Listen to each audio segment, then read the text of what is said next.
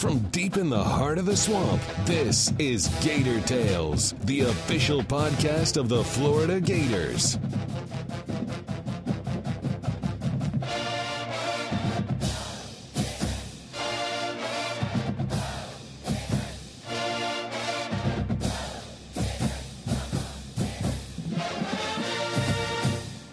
Welcome to Gator Tales. I'm your host, Adam Schick. What a difference a year makes for Gator baseball at the College World Series. At this time last season, Florida went 0 2 and was already on their way home from Omaha. This time around, it's the orange and blue in the plum spot after winning their first two and enjoying a couple days off while they let TCU and Louisville battle for the right to join Florida in the semifinals. Today, we're covering baseball from all angles, including a conversation with former Gator pitcher Dane Dunning and an all encompassing chat with FloridaGators.com senior writer Scott Carter. Let's start by hearing from Dunning, who's gone through a whirlwind of a year since being a first round pick of the Washington Nationals following his junior season as a Gator. Now climbing his way through the minor leagues with a new organization, we began our chat with the Jacksonville native by finding out what it's like watching all of his former teammates compete in Omaha. Um, I mean, it's definitely a different experience. Um, watching it on TV compared to being there and watching it live and playing in the game. I mean, it's definitely different. I mean, I'm watching all my old brothers and teammates play, and I mean, FSU's there, and I have two good buddies on there, three good buddies, sorry, on their team, and you know, I know a couple people on other teams, and it's different.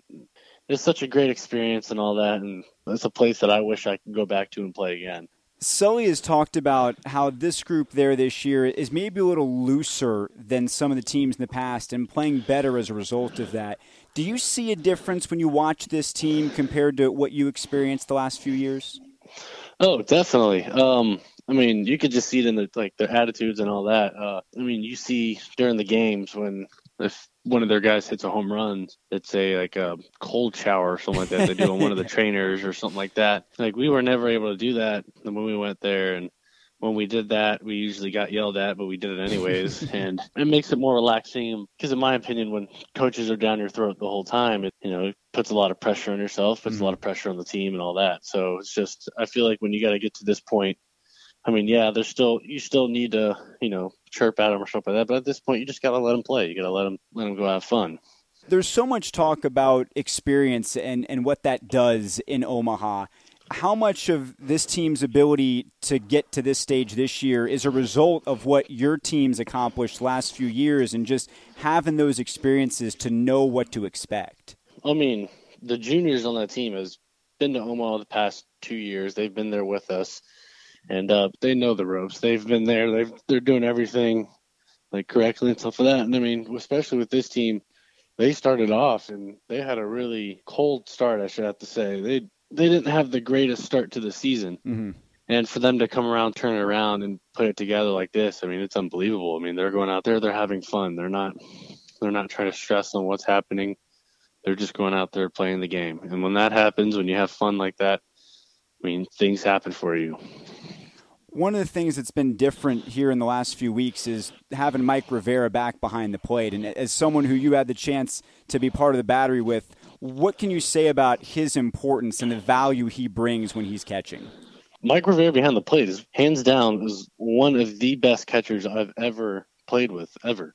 He works for you behind the plate. He tries to get those calls. He I mean, he sticks pitches on the corners. He blocks for you. He, I mean, he does everything. Like he's a team guy, and I mean, if there's more players like him, then that's how I feel like that's how people should want to play. It's the mm-hmm. way he plays. He just got he's got that grit, that intensity, that want to win. He's a gamer. He's one of those like low key guys. Like he doesn't have the most outstanding stuff. Like he doesn't have uh, Giancarlo Stanton pop or right.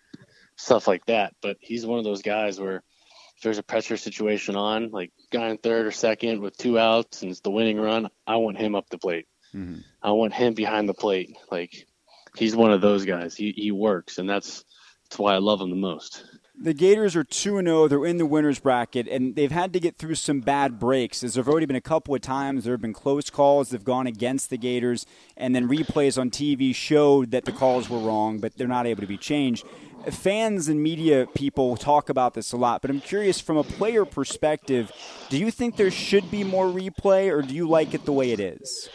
In my opinion, it's the game of baseball. I mean, that's how it's always been. You, know, you, you got to go out there, and even if the umpire is terrible and doesn't know what they're doing or calling or anything, you got to be able to go out there and still compete mm-hmm. and hold that composure.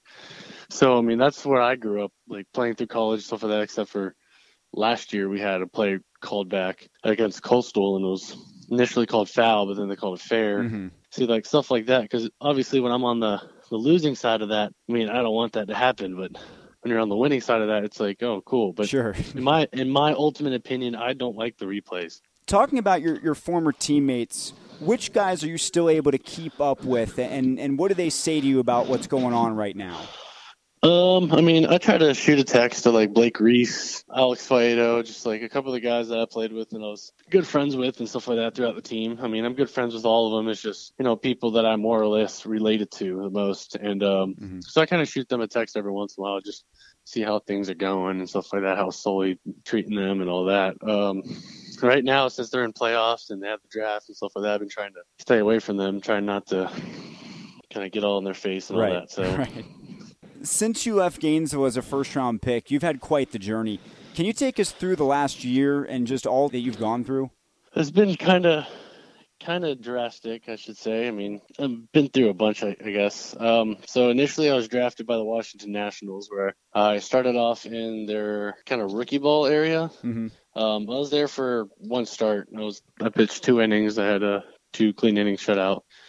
And then they immediately sent me up to Auburn, New York to play for the Auburn Doubledays, the short season team. And that's where I finished off just so they can keep me on of like an inning limit and all mm-hmm. that. That way I don't gas myself out because I'm still learning. I was still learning that new rotation and all that. And then, um, so the season finished off, you know, finished off with a great group of guys and all that. And then it comes the off season to get traded in December to the White Sox for, uh, Adam Eaton. And, uh, so, I mean, going to spring training, I knew no one. Mm-hmm. Actually, I, I think I knew, well, I knew three people there. It was Tyler Danish, who was committed to Florida, he ended up getting second round pick to the White Sox in 2013. Then I knew um, Carson Fulmer because he went to Vanderbilt. Me and him kind of mm-hmm. chatted a bunch, and then uh, I knew Zach Collins from Miami. So other than that, that's the only three people I knew going into there. So I kind of like texted them and talked to them about it, a little bit of stuff. But when I got there, man, I met a good group of guys. I mean, like a lot of friendly a lot of friendly people here. It's he's got a lot of good vibes going on. And then started off in Kannapolis and pitched pretty good in my opinion. Um, went out there and had a a good little streak going on, and then got moved up to Winston Salem and been here ever since. It's been a kind of a, a hectic journey so far because I've been bouncing around so much, but mm-hmm. I'm enjoying the ride.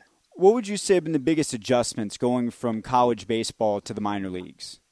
I would have to say, like the umpire, like pitching perspective, the umpires don't have I feel like in the college you don't really realize it, but they have a lot bigger zone than they do in the minors. Like the zone is where you get black majority of the time right there on the black, mm-hmm. like the corners of the plate, and they don't really give that much. I mean, you you'll find a, a, few friendly umpires who give like a little bit off the plate, but other than that, it's not much. And um, I mean, other than that, it's in my opinion, it's, it's the same game. It's the same stuff. You got to go out there with the same attitude. I mean, even if you're college, professional, the big leagues, you got to go out there, you got to compete, and that's the name of the game one of the cool things that happened when you were traded to Chicago is that you're now in the same organization as your older brother.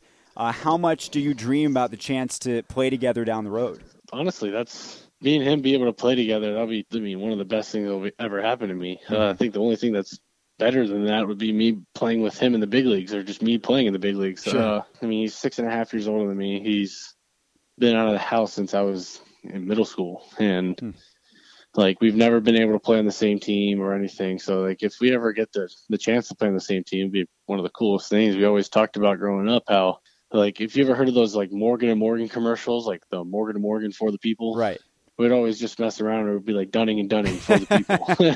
Dunning and Dunning for the pitchers. yeah, and I mean now we're on like we're on the White Sox organization together, and I mean there's an opportunity for us to do that, and I mean, he's got to go out there and compete and be able to keep a spot, and then I got to go out there and perform to be able to move up quick enough. But I mean, anything can happen. I mean, he's sure. one of my biggest mentors in my like my career, my life. What position does he play, and where in the organization is he right now? Um, he's a pitcher as well. I think right now he's long relief, or he might be set up right now out of the pen. I'm not entirely sure. Mainly, when we talk right now, it's not really about baseball. It's just chatting on sure life, I guess. Um, but yeah, like he's up in AAA right now for the Charlotte Knights. He's right there to the big leagues. Mm-hmm. Um, hopefully, he can just keep performing well, and he gets a nice little call up. He's literally right there, right on the cusp. The minors are known for a lot of things, but one of the, the things people love is the crazy promotions they do and, and the tactics to engage the fans, get them to come out in the places you've been, what have been some of the wildest promotions that you've seen at, at the ballpark?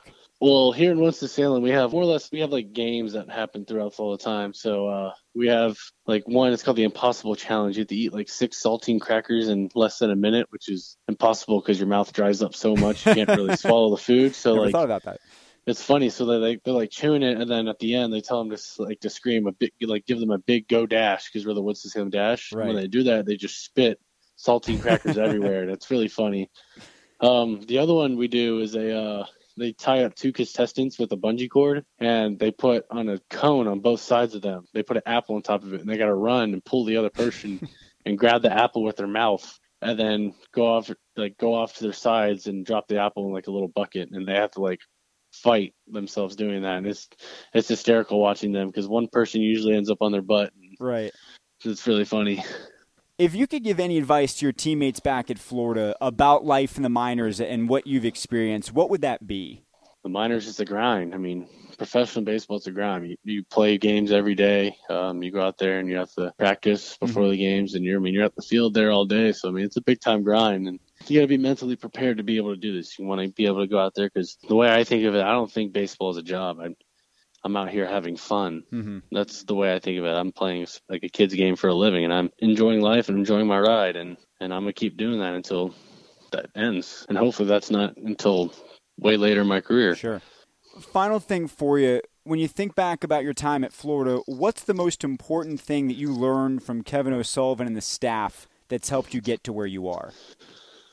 The most important thing that I've learned is that no matter what happens in the game, you got to be able to go out there with the same composure and compete. Even if you give up a grand slam, or if you walk a batter, or you strike out three guys, you got to go out there and you still got to get the next guy. And then that's the biggest thing. You got to go out there, you got to compete. And that's the I guess the biggest word is compete. You got to go out there and be able to locate pitches in mm-hmm. key situations and stuff like that. That's I mean that's the biggest thing that they taught me throughout my three years there. I mean I got a lot of lip lashings from Sully just from over the years because I know he wants me to get better and stuff sure. like that. So I mean he's a heck of a coach. He's done he's given a lot of people a lot of good advice and there's a lot of people in the big leagues because of him. Well, Dane, we, we hear great things about what you're doing in the minors, and we hope you keep on progressing up and look forward to seeing you in the big sometime soon. Appreciate it. Confidence and approach can be just as critical as skill and endurance in a tournament like the College World Series, and this group of Gators certainly seem to have a different mindset than previous squads. In a wide ranging chat about baseball and some football nuggets, we began our conversation with Scott Carter by finding out what he thinks has allowed Kevin O'Sullivan's team to find so much success when it means the most. Well, I think attitude more than anything, uh, Adam. Uh, you know, Florida has been to Omaha several times in recent years, and there's always been a perception that once they get here, they get a little tight and hampers their ability on the field. And and this team, just talking to a couple players after last night's game, Mike Rivera was saying, you know what? We've had the team on paper before to win this thing, but it wasn't always the right approach. They said this year's approach is what happens, happens. Let's enjoy our trip. Let's have fun out here and let's play like we know how. And it's certainly working in the first two games. And Kevin O'Sullivan, this was interesting after last night's game. I mean, he's addressed this a couple of times recently about, you know, how he's even taken a laid, more laid back approach he used to plan ahead for the whole tournament almost like matchups and mm. he said basically he's only like before the first game he got out here he had the TCU folder on his desk and nothing else and then last night he dropped a bomb that he's not even checking curfew. I mean, he trusts these players. He says this is a different group of guys that maybe they've had, and uh, it's certainly shown on the field. I mean, obviously the defining part of the first two games is the great starting pitching that sure. Alex Faedo and Brady Singer have uh, given the Gators. But I do believe there is a a new mindset in their approach to just coming out to Omaha. And you know, everybody's talented out here.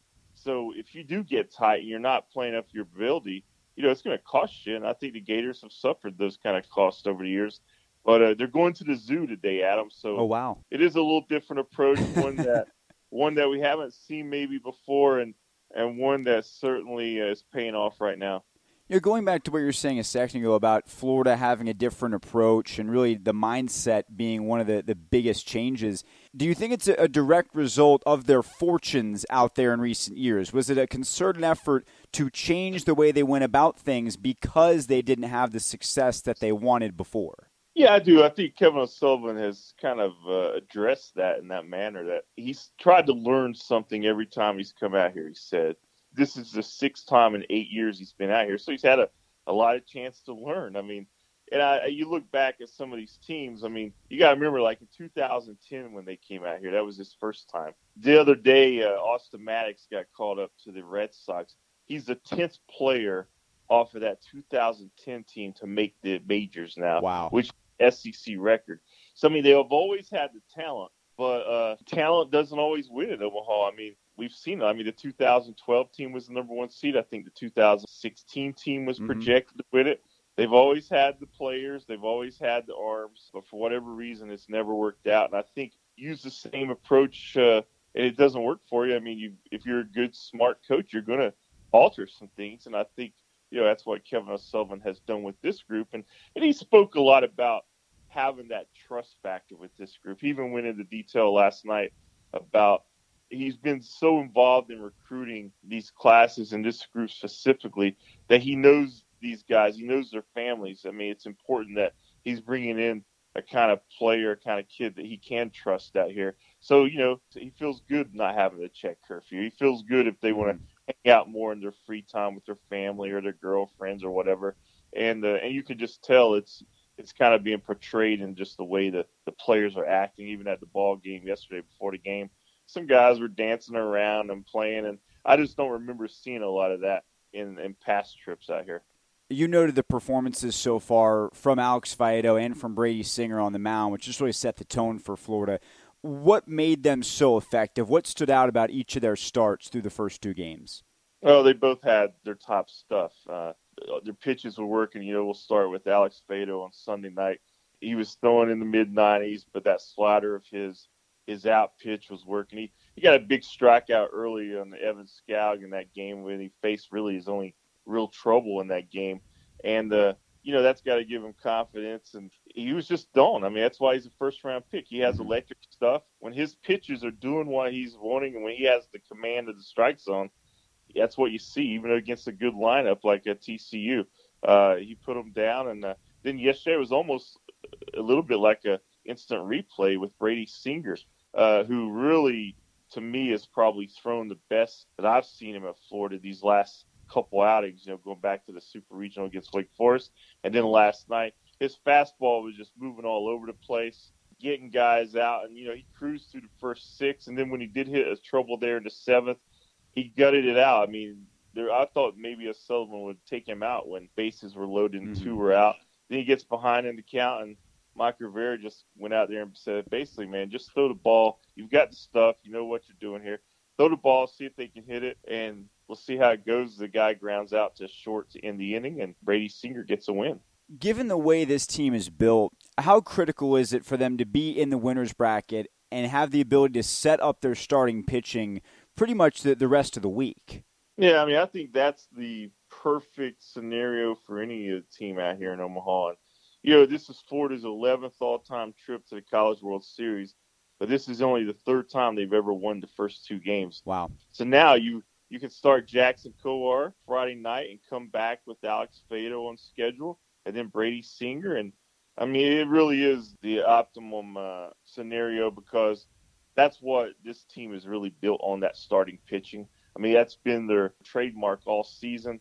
and it's showcased here in the first two games that, uh, of the College World Series. And they've also developed some uh, depth in the bullpen now with uh, the emergence of Tyler Dyson as that bridge guy between those starters and closer Michael Byrne. And you know, he finished out Singer's start last night in his first ever College World Series appearance. He was telling me after the game that last year this time he had just gotten on campus at UF and I was getting ready for summer B classes, watching the team play on TV out here. And now here he was last night, you know, getting the uh, Cardinals out, the final four outs, and uh, getting their second win. But the recipe for success out here, Adam, has always been try to get those first two games, keep your pitching on schedule, and see what happens. And I think I saw a note last night 23 of the last 27 College World Series winners have uh, won their first two games here in Omaha. The only real concern for Florida at this point going into Friday is the, the health of Nelson Maldonado, who got hurt in the first game and then got another knock in game two. What do we know about his status? You know, all indications are he's fine. I mean, it's kind of funny because I know the TV telecast on ESPN was making a, a more bigger deal out of that maybe than what Gator fans who have watched this team all year. Maldonado suffered an ankle injury, what, on Sunday night, round and third on a play he was okay yesterday. Still maybe a little hobbled by that. But then last night at 30 dives in and, and jams his, uh, I think, left shoulder. Uh, got up. But if you watch the Gators play all year, you know that Maldonado is one of those guys that he's a clutch player, probably their most patient hitter. But he's also, you know, he, he takes a little time to shake things off on the field. Sometimes, you know, it's just like him kind of going through his motions to make sure that body part works still like it should.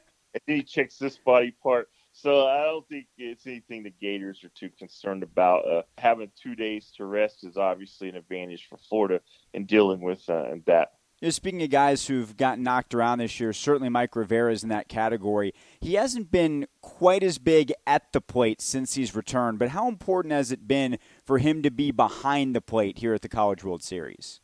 You know, he's such a high baseball IQ. He knows these pitchers – probably better than they know themselves. And and that you know, anytime you have a catcher like that, that is going to benefit your staff and your team. And having him healthy, having him back there defensively. I mean, he saved the run last night early in the game. Uh, there was a guy on third, and the Singer dropped a breaking ball in the dirt, and he backhanded it. If that mm-hmm. ball gets by him, I mean, that's that's a run for Louisville. So he, he is not hitting the way uh, that he would like. You know, still recovering from that broken bone in his hand, and the, the hand strength's not there.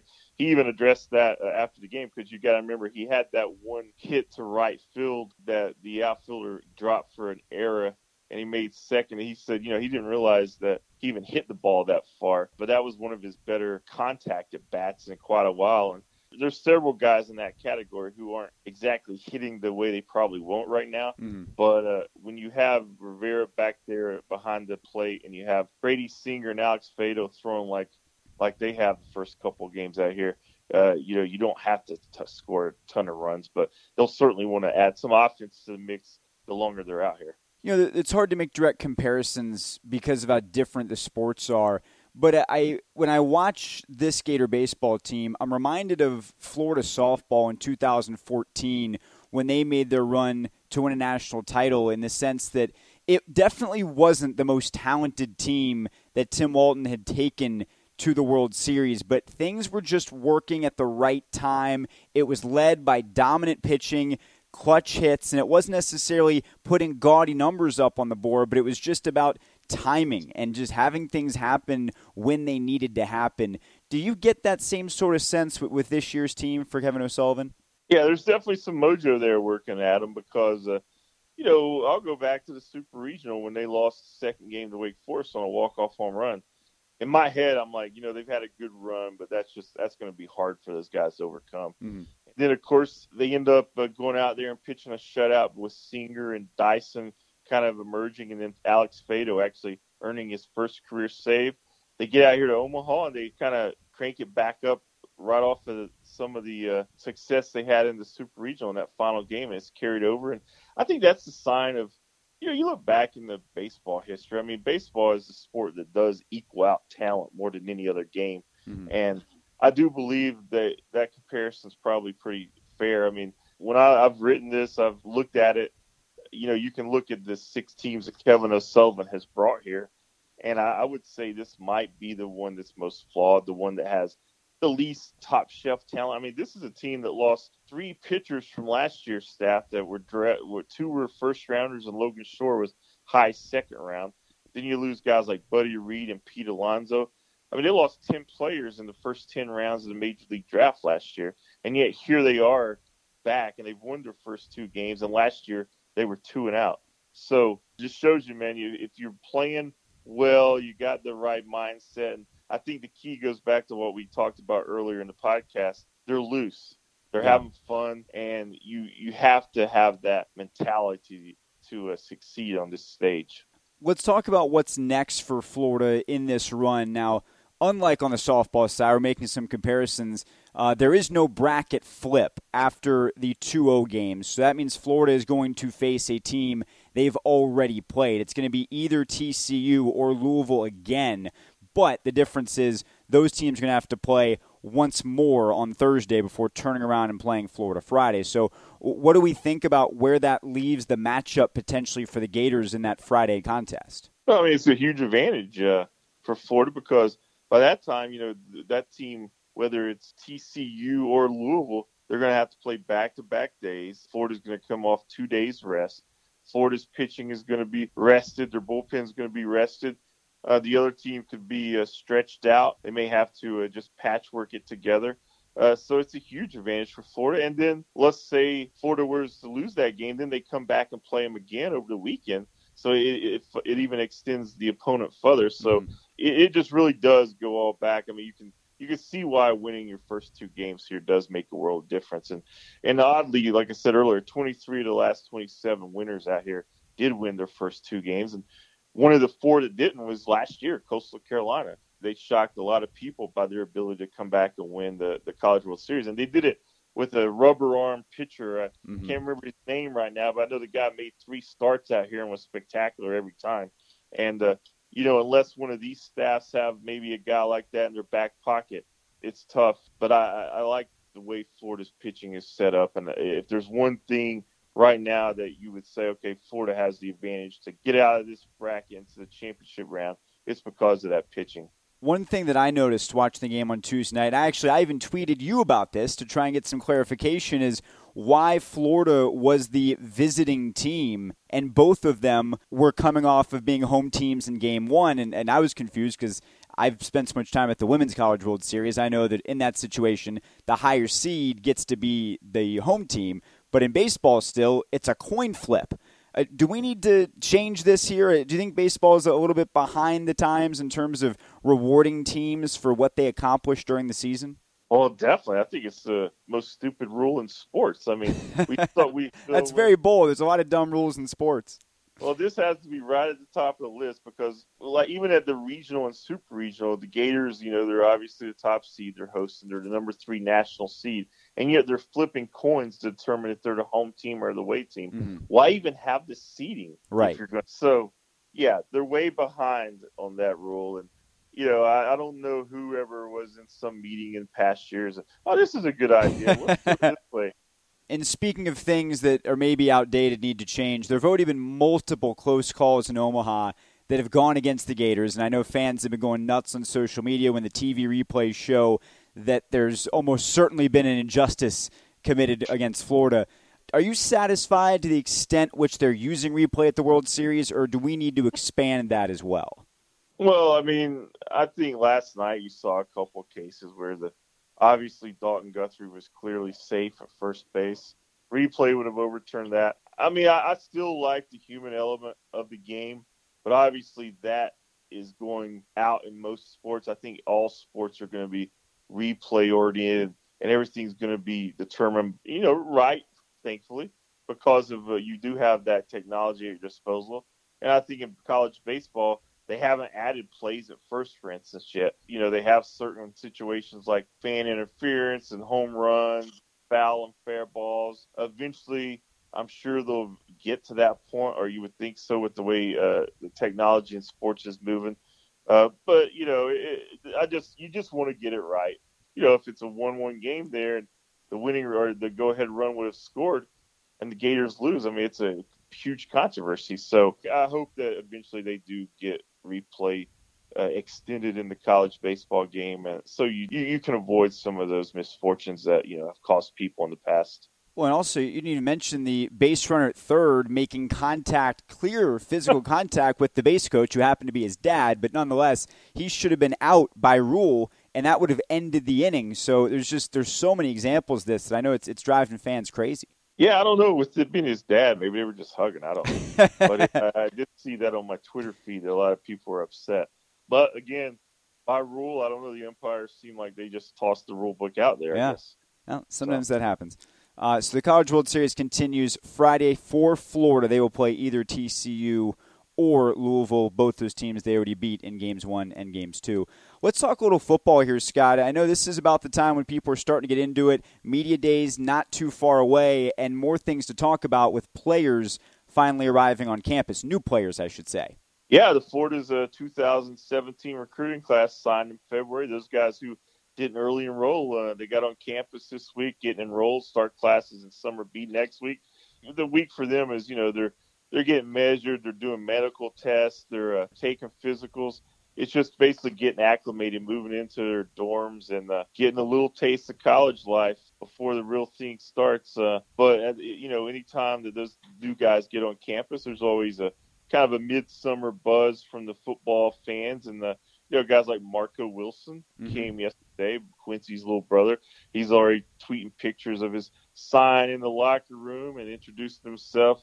You know, the, the guy that's getting a lot of attention, obviously, is the transfer quarterback from Notre Dame, graduate transfer Malik Zaire. He's here. He's going to be in the running, at least in some role at the quarterback position.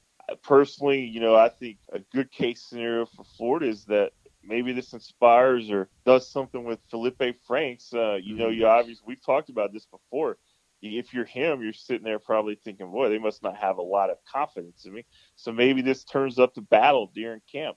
But they they have a guy now like they had in Austin Appleby last year, mm-hmm. although Zaire is a lot less experienced than Appleby was, who can at least challenge that room, maybe help provide a veteran presence. But really, this is more about the future and the young players this time of year to me.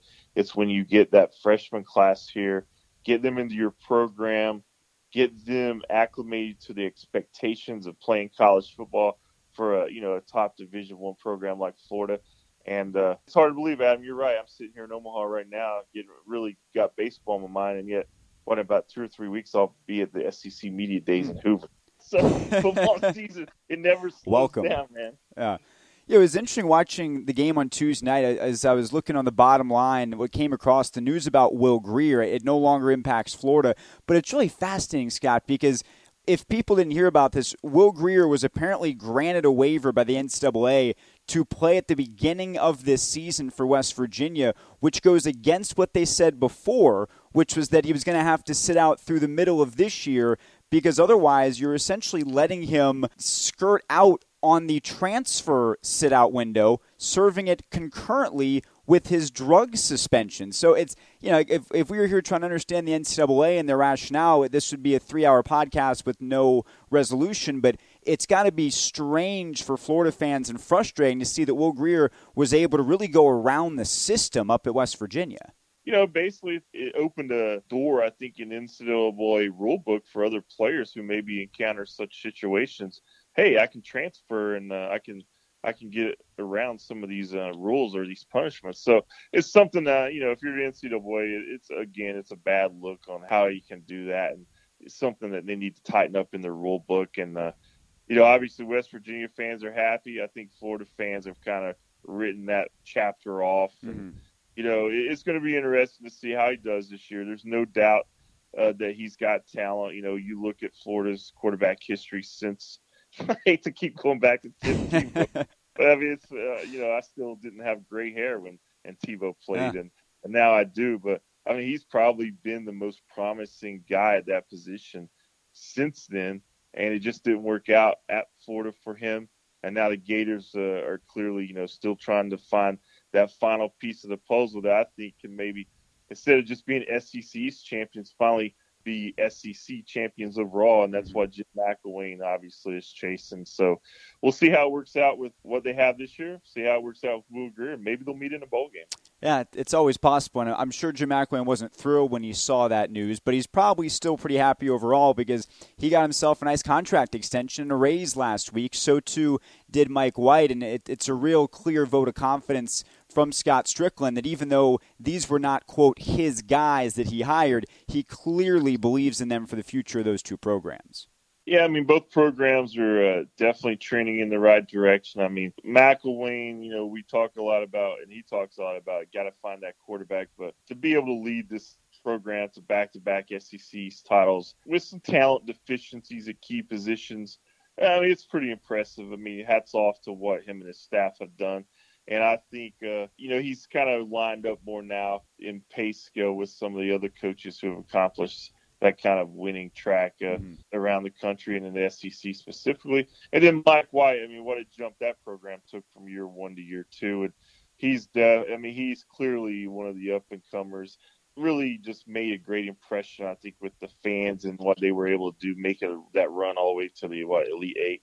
So yeah, uh, you know, you look back just when Billy Donovan left, you're like, I mean, it was kind of a crushing blow in some way mm-hmm. for the athletic department because he was such a a winner and such a big part of the Gators. And and here, you know, in a relatively quick amount of time, I think most fans feel, hey, you know what, we got a pretty good one there. And I think the same goes uh, with Jim McElwain with football. So, so the two big coaches on campus, they're well paid and uh, appreciated financially. No question about that. And uh, one final thing before we go, we, we try and jump outside the box a little bit here on Gator Tales. And get your takes on some of the more interesting things happening around sports, not just for Florida.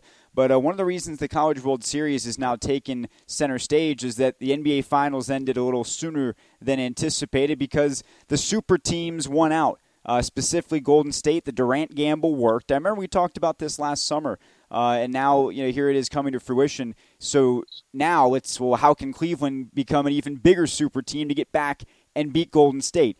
I personally don't like what this has done to the sport. I don't think it's good for the game, and I'm, I'm curious for your take on it. I got to agree with you there. I mean, I don't like it either. Um, I mean, the whole Kevin Durant to Golden State last summer. I mean, you almost felt like they bought the title right that moment. Sure. Um, when you team him in, and you know, this is nothing new in sports. I love great rivalries. I love mm-hmm. like you I remember in the '90s you had the Cowboys and 49ers in the NFC. Of course, I, I'm a child of the '80s, so the Celtics and Lakers. Mm-hmm. I mean, that was great rivalry, and they dominated the league at that time. But there was this thing about that where they both teams were kind of developed organically with the draft and Magic Johnson and Larry right, Bird, right? And they added players through the draft, and of course they signed some free agents as well. But it, it started organically, and now it's like okay, it's just Cleveland and uh, Golden State say, hey, we're going to stack our rosters, nobody else can touch us, and we're going to go at it and it, it just kind of like, man, I mean, the playoffs. To be honest with you, I didn't pay much attention until the finals. Yeah, they weren't very then. exciting. No, they weren't exciting, and I mean, I, I respect what Golden State did, but I, I still like it back in the old days. Like I never thought that even in Michael Jordan's heyday with those Bulls teams when they were winning what six out of eight years. Mm-hmm. Uh, you know, you had the Pistons as a threat. You had uh, Celtics were still there for a little while. I, I always thought there was some challenge that they were going to face I remember the Cavs were really good.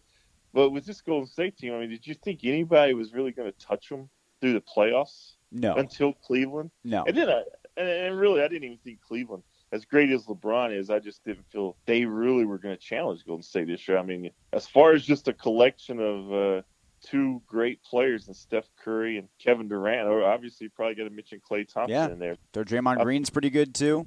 Iguodala yeah, I mean, still pretty good. They have too many good players to lose in theory. Yeah, they've taken advantage of this window, and uh, you know if those guys stay together, they can they can win a few more. But I do love the arguments like you hear on talk radio and just on the internet about the greatest of all time, which I've never believed you can, you can never crown that, but I still will take some of my old teams in the past to against the 17 Warriors, Adam. We've got that verdict down in the book. Thank you very much. And uh, again, we encourage everybody to stay locked in to FloridaGators.com. Follow you at Gators Scott as you'll continue to bring updates from Omaha. And hopefully, this time next week, we're talking about Florida's first national championship in baseball. Yeah, they're out here. They're playing well. We got some good fans out here. So it's going to be fun. And, uh, you know, hopefully people check us out what we do on FloridaGators.com. Well, Scott, thank you very much. We appreciate it. Thank you, Adam. And that's going to do it for this week's show. If you haven't already done so, we encourage you to subscribe to Gator Tales in the podcast app of your choice, and please leave a review to help us continue to grow. Follow Gator Baseball as they continue their journey into the semifinals of the College World Series Friday at 8 on ESPN, and then come back here next week as we'll break down what we hope is Florida's first national title in baseball. Until then, I'm Adam Schick, and I'll see you in Omaha.